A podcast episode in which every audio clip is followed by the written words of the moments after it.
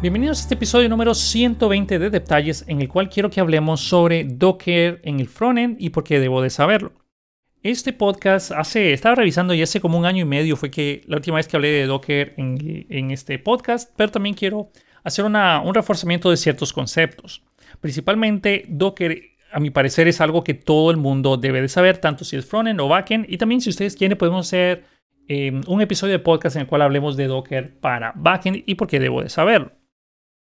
En lo personal, les digo, todo el mundo, sin importar lo que hagan, debe de saber Docker. Obviamente estamos hablando de desarrolladores, ¿no? Pero todo el mundo debe saberlo. Va desde creación de imágenes hasta poder consumir imágenes creadas allá afuera. No quiere decir que Docker sea la octava maravilla del mundo, pero la verdad es que ayuda muchísimo. Y hay un antes y hay un después de Docker. Yo he sido desarrollador desde hace muchos años. Docker fue originalmente lanzado en el 2013 y digamos que por ahí del 2018, 19, creo que todavía yo no, no usaba Docker. En estas alturas, cuando realmente me tocó usar Docker fue cuando me vine a Canadá. Al inicio fue eh, unas configuraciones que me pedían de, base de datos. Hey, tenemos, vamos a ir a unas clases de base de datos eh, y se nos pide que montemos la base de datos y para eso vamos a usar eh, Docker, porque no queremos hacer las instalaciones de todo eso, entonces vamos a usarlo con Docker y ahí fue, digamos que mi primera interacción con Docker realmente. Y luego, cuando me puse a trabajar en una empresa aquí en Canadá, prácticamente los despliegues se hacen mediante creación de imágenes de Docker. Ahora, yo como desarrollador de frontend van a decir, ¿para qué vas a crearte una imagen? Idealmente las imágenes de Docker, entiéndase, bueno, ¿saben qué? Voy a tocar primero el glosario de términos antes de continuar. Quiero hablar primero sobre ese glosario y luego ya podemos empezar a desarrollar el tema. Cuando estamos hablando de una imagen de Docker, entiéndase una imagen que es el producto ya final de, podemos verlo como una aplicación totalmente construida. Si hacemos la analogía con alguna consola de videojuegos, es como que ustedes tengan el, digamos que el juego de Zelda y lo tengan, o sea, tengan todo el juego, el juego de Zelda ahí está completo, está literalmente es el mismo que es vendido por todas las personas, es decir, mi juego de Zelda es el mismo juego de Zelda que tú compraste en otra tienda, pero va más allá. Porque el juego por sí solo, ustedes necesitan el Nintendo Switch para poderlo correr a menos de que ustedes lo estén eh, ejecutando en otras plataformas, pero eso ya es otra cosa. Pero ustedes saben que necesitan el Nintendo Switch para correrlo. Pero imagínense que ustedes tuvieran un Nintendo Switch que no es oficial. ¿Ok? Entonces, esa imagen en particular que ustedes tienen ahí no va a correr en el Switch que no es oficial o no va a correr de la manera que espera. Y ahí vienen los famosos términos que dicen, sí, pero corría en, en desarrollo, en mi equipo funcionaba bien, pero en producción no sé qué pasó. Entonces, esos son de los problemas que también Docker busca evitar. La imagen en sí es, sería el juego de Zelda más, imagínense como que ya estuviera metido en el Nintendo Switch. Pero obviamente no está corriendo. Cuando ustedes corren esa imagen, es como que ustedes encendieran el Nintendo Switch. Básicamente ya tiene todo lo que necesita para correr el juego. Es decir, ya viene con eh, el ambiente de desarrollo, viene con el código y ya está listo y corriendo la aplicación. Básicamente, la imagen es toda la aplicación más lo necesario para ejecutarla. Entiéndase lo necesario. Si ustedes están creando una aplicación de Java, también vendría con Java Virtual Machine o con todo lo que ustedes ocupan para correrlo. Si ustedes están creando una aplicación de C Sharp, ya viene con, digamos, el IIS montado para que simplemente ejecute todo el código ahí. Si estamos hablando de Node, ya viene con la aplicación eh, o es una aplicación de Node, ya viene con Node preinstalado para que ustedes simplemente ejecuten todo y el ambiente se asegura de que va a funcionar exactamente igual en su equipo como en cualquier otro lugar. Los contenedores, cuando estamos hablando de Docker, es básicamente es eh, una imagen corriendo. Podemos verlo de esa manera. Es básicamente que ustedes digan, ok, tengo esta imagen, la voy a poner a correr y para ponerla a correr ustedes la montan en un contenedor. Básicamente los contenedores son, imagínense como unas burbujas que están totalmente aisladas del mundo exterior.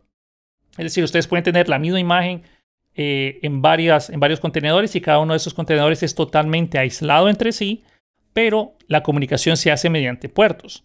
El ejemplo más común es el puerto 8080 o el puerto 80, que sabemos que es el, puerto donde usualmente tenemos, qué sé yo, digamos que nuestro local host. Entonces, básicamente, solo por ese puerto o el puerto que ustedes especifiquen van a haber comunicaciones, lo cual ayuda muchísimo a mantener la seguridad de la aplicación, porque ¿para qué voy a tener abierto el puerto, qué sé yo, 5200? Si no estoy usando el puerto 5200, estoy abriendo, una puerta o una brecha de seguridad en mi aplicación habilitando puertos que no estoy usando. También tenemos lo que es el, demonio de Docker, que básicamente es el servicio que está corriendo en el background, que permite la construcción, creación y montar las imágenes y ejecución de las mismas. Y por último, otro término que quiero hablar es el de Docker Hub, que básicamente es eh, el repositorio mundial público donde la gente sube su repositorio. Bueno, no público, porque también ustedes pueden tener un Docker Hub privado. Pero ustedes suben sus imágenes ahí, o la gente sube sus imágenes ahí y las toman y las usan y ahí está. Entonces, básicamente, ¿Por qué deben de saber ustedes Docker siendo desarrolladores de frontend? Por muchas razones. Cuando ustedes tienen que desarrollar o darle mantenimiento a una aplicación legacy, una aplicación vieja, no, no tiene que ser ni tan vieja, puede ser una aplicación de hace 2, 3 años, y en 2 o 3 años la tecnología cambia mucho, hay nuevas versiones, pueden haber, haber versiones mayores, pero ustedes necesitan correr la aplicación de manera local para probarla, imagínense la base de datos o la misma aplicación. Ustedes tendrían que hacer toda la configuración en su equipo para poder correr la aplicación ahí. Imagínense que fuera una aplicación que está usando eh, el Oracle Application Framework desde hace como 15 años que ya no existe eso, ya dejó de funcionar o a saber. Pero ustedes tendrían que hacer todas las instalaciones de eso y puede que ya ni siquiera sea soportada para la versión de sistema operativo que ustedes estén corriendo. No necesariamente tiene que ser Linux o Mac, por ejemplo, que son casos aún más extremos. Pero inclusive entre el mismo Windows puede que de Windows 10 a 11 ya no funciona eso. Entonces, ¿qué harían? Ah, bueno, montamos una máquina virtual con la configuración específica que fue usada para correrlo. Y eso es, muy tedioso porque toma tiempo. La configuración de la virtual no es instantánea. Aparte que ustedes tienen que hacer las instalaciones en la virtual, aparte tienen que hacer las configuraciones de si usan una base de datos, tienen que hacerlo ahí. O si ustedes tienen que eh, instalar otras cosas, digamos eh, que tienen que instalar Node, tienen que hacer la instalación de Node. Entonces toma tiempo toma mucho tiempo y las imágenes son pesadas, no son tan portables, es decir, no es fácil portar una imagen virtual. En fin, hay muchas razones por las cuales la máquina virtual no es tan recomendada para ese tipo de trabajos. En cambio, si nosotros hiciéramos esto basado en imágenes de Docker, literalmente Docker se asegura la compatibilidad entre eh, sistemas operativos porque básicamente ustedes cuando montan la imagen tienen inclusive el sistema operativo y el kernel necesario para que ustedes simplemente ejecuten la aplicación. Y eso ayuda muchísimo porque se va a asegurar de que la aplicación va a funcionar tanto como está en su máquina como, como eh, cuando lo despliegue en un servidor. De nuevo, ¿por qué, tengo, ¿por qué tengo que saber Docker como desarrollador de frontend? Porque puede ser que en cualquier momento de su vida como programadores van a escucharlo y les va a tocar. Les va a tocar. Nuevamente, a mí me tocó cuando yo vine a Canadá pero posiblemente ya muchas empresas en América Latina no, no conciban trabajar sin Docker. Ok, imagínense otro caso. Cuando ustedes van a, digamos que terminaron, están creando una aplicación de Next, haciendo, haciendo nuevamente publicidad a la grabación del curso de Next que tenemos ahorita en detalles. Si ustedes van a hacer una aplicación y van a publicar esa aplicación de Next, Obviamente ustedes quieren que su aplicación al día de mañana funcione, funcione, funcione y que sea fácil de desplegar y que funcione tan bien como está en mi, equipo como cuando lo despliegue a producción.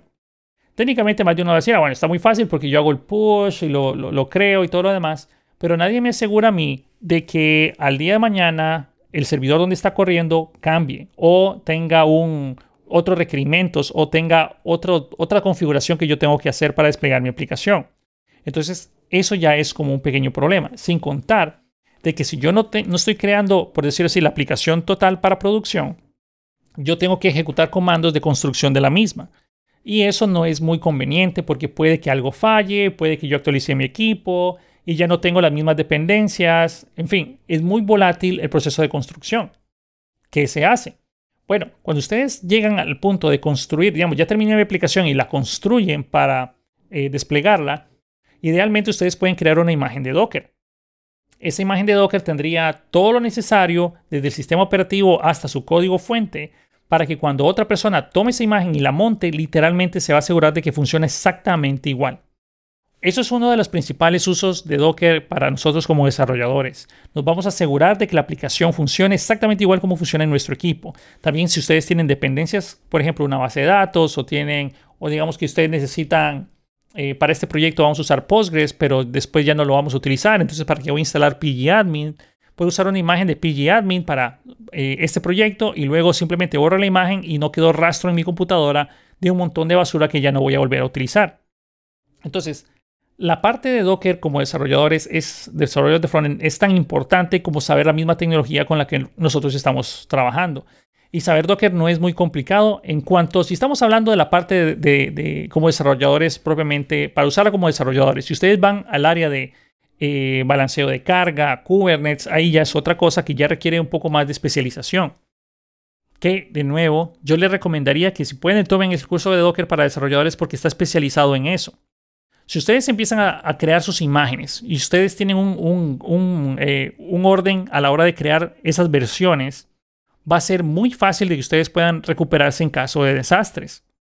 Por ejemplo, ¿qué pasa si eh, ustedes hacen una versión de producción y esa versión de producción a ustedes se les olvidó pasarla por el testing y llegó al servidor de producción y la aplicación no funciona de la manera esperada y necesitan revertir la versión anterior rapidísimo, lo más rápido posible. Si ustedes están creándola en un proceso tradicional, van a tener que regresar a su código fuente, ejecutar los procesos de construcción, nuevamente pasar las pruebas y eh, nuevamente generar build de producción y subirlo. Todo eso puede demorar mucho tiempo y se puede perder mucho dinero o inclusive su, puesto de trabajo puede estar en, pendiente de un hilo. Si ustedes hubieran hecho esto con imágenes de Docker, simplemente hubiera sido tan fácil como seleccionar la versión anterior previamente que nosotros sabíamos que funcionaba y ya no pasó nada. Así de literal simplemente era. Simplemente seleccionamos la versión anterior de la imagen y la apuntamos y eso es todo. De nuevo, no hay proceso de construcción, sabemos que está aprobado y eso es la misma versión tal cual estaba corriendo antes.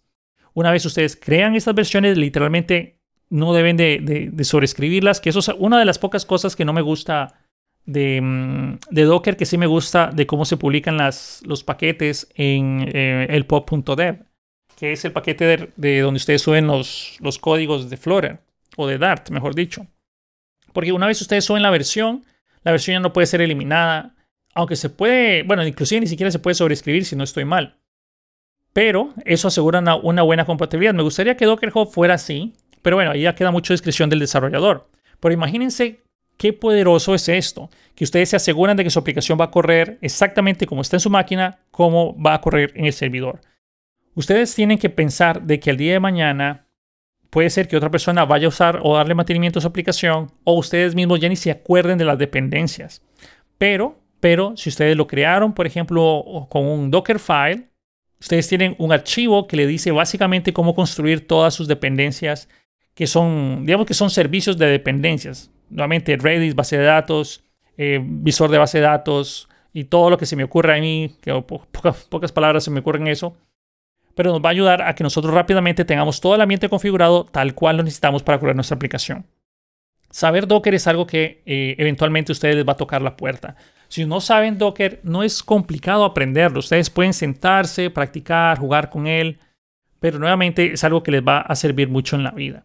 Nuevamente, cuando yo estaba trabajando aquí en una empresa canadiense, se nos pedía que todo fueran imágenes construidas de Docker se generaba la, imagen, se le daba a una persona, esa persona se encargaba de desplegarla, simplemente le decíamos qué variables de entorno eran las que había que cambiar y eso es básicamente todo.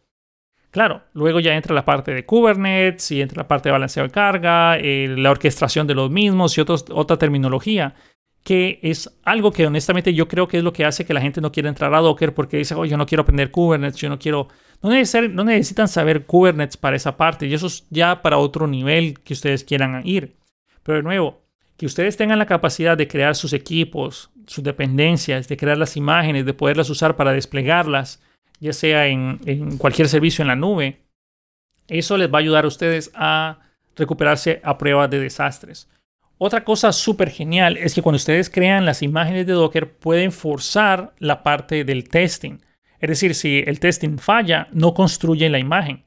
Y eso puede ser parte de la integración continua que ustedes pueden hacer en su aplicación. Es decir, cuando vayan a pasar a producción, no, ustedes crean la imagen y la imagen automáticamente se va a encargar de pasar las pruebas. Pero si no pasan las pruebas, entonces no construyen la imagen y ustedes tienen que resolver eso. Claro, no todo el mundo hace la parte de las pruebas y las pruebas muchas veces la, gente termina diciendo que son bueno cuando lo ponemos en producción, pero en ambientes serios sí hacen ese procedimiento de las pruebas automáticas. Bueno, eso eran ciertas palabras que quería acordar referente al tema de, de por qué debo saberlo como desarrollador de frontend, yo les digo que hay un antes y un después de que ustedes saben Docker. Y por eso es algo que estoy tratando de, incorporar en, todos los cursos, por lo menos en los nuevos, porque es una tecnología que nosotros tenemos que saber. Más bien me siento yo que me tomó tarde o mm, salió tarde colocarlos en, mis cursos. Pero en general, espero que esto les haya servido, por menos escuchen o vean más sobre Docker, porque es una tecnología increíble.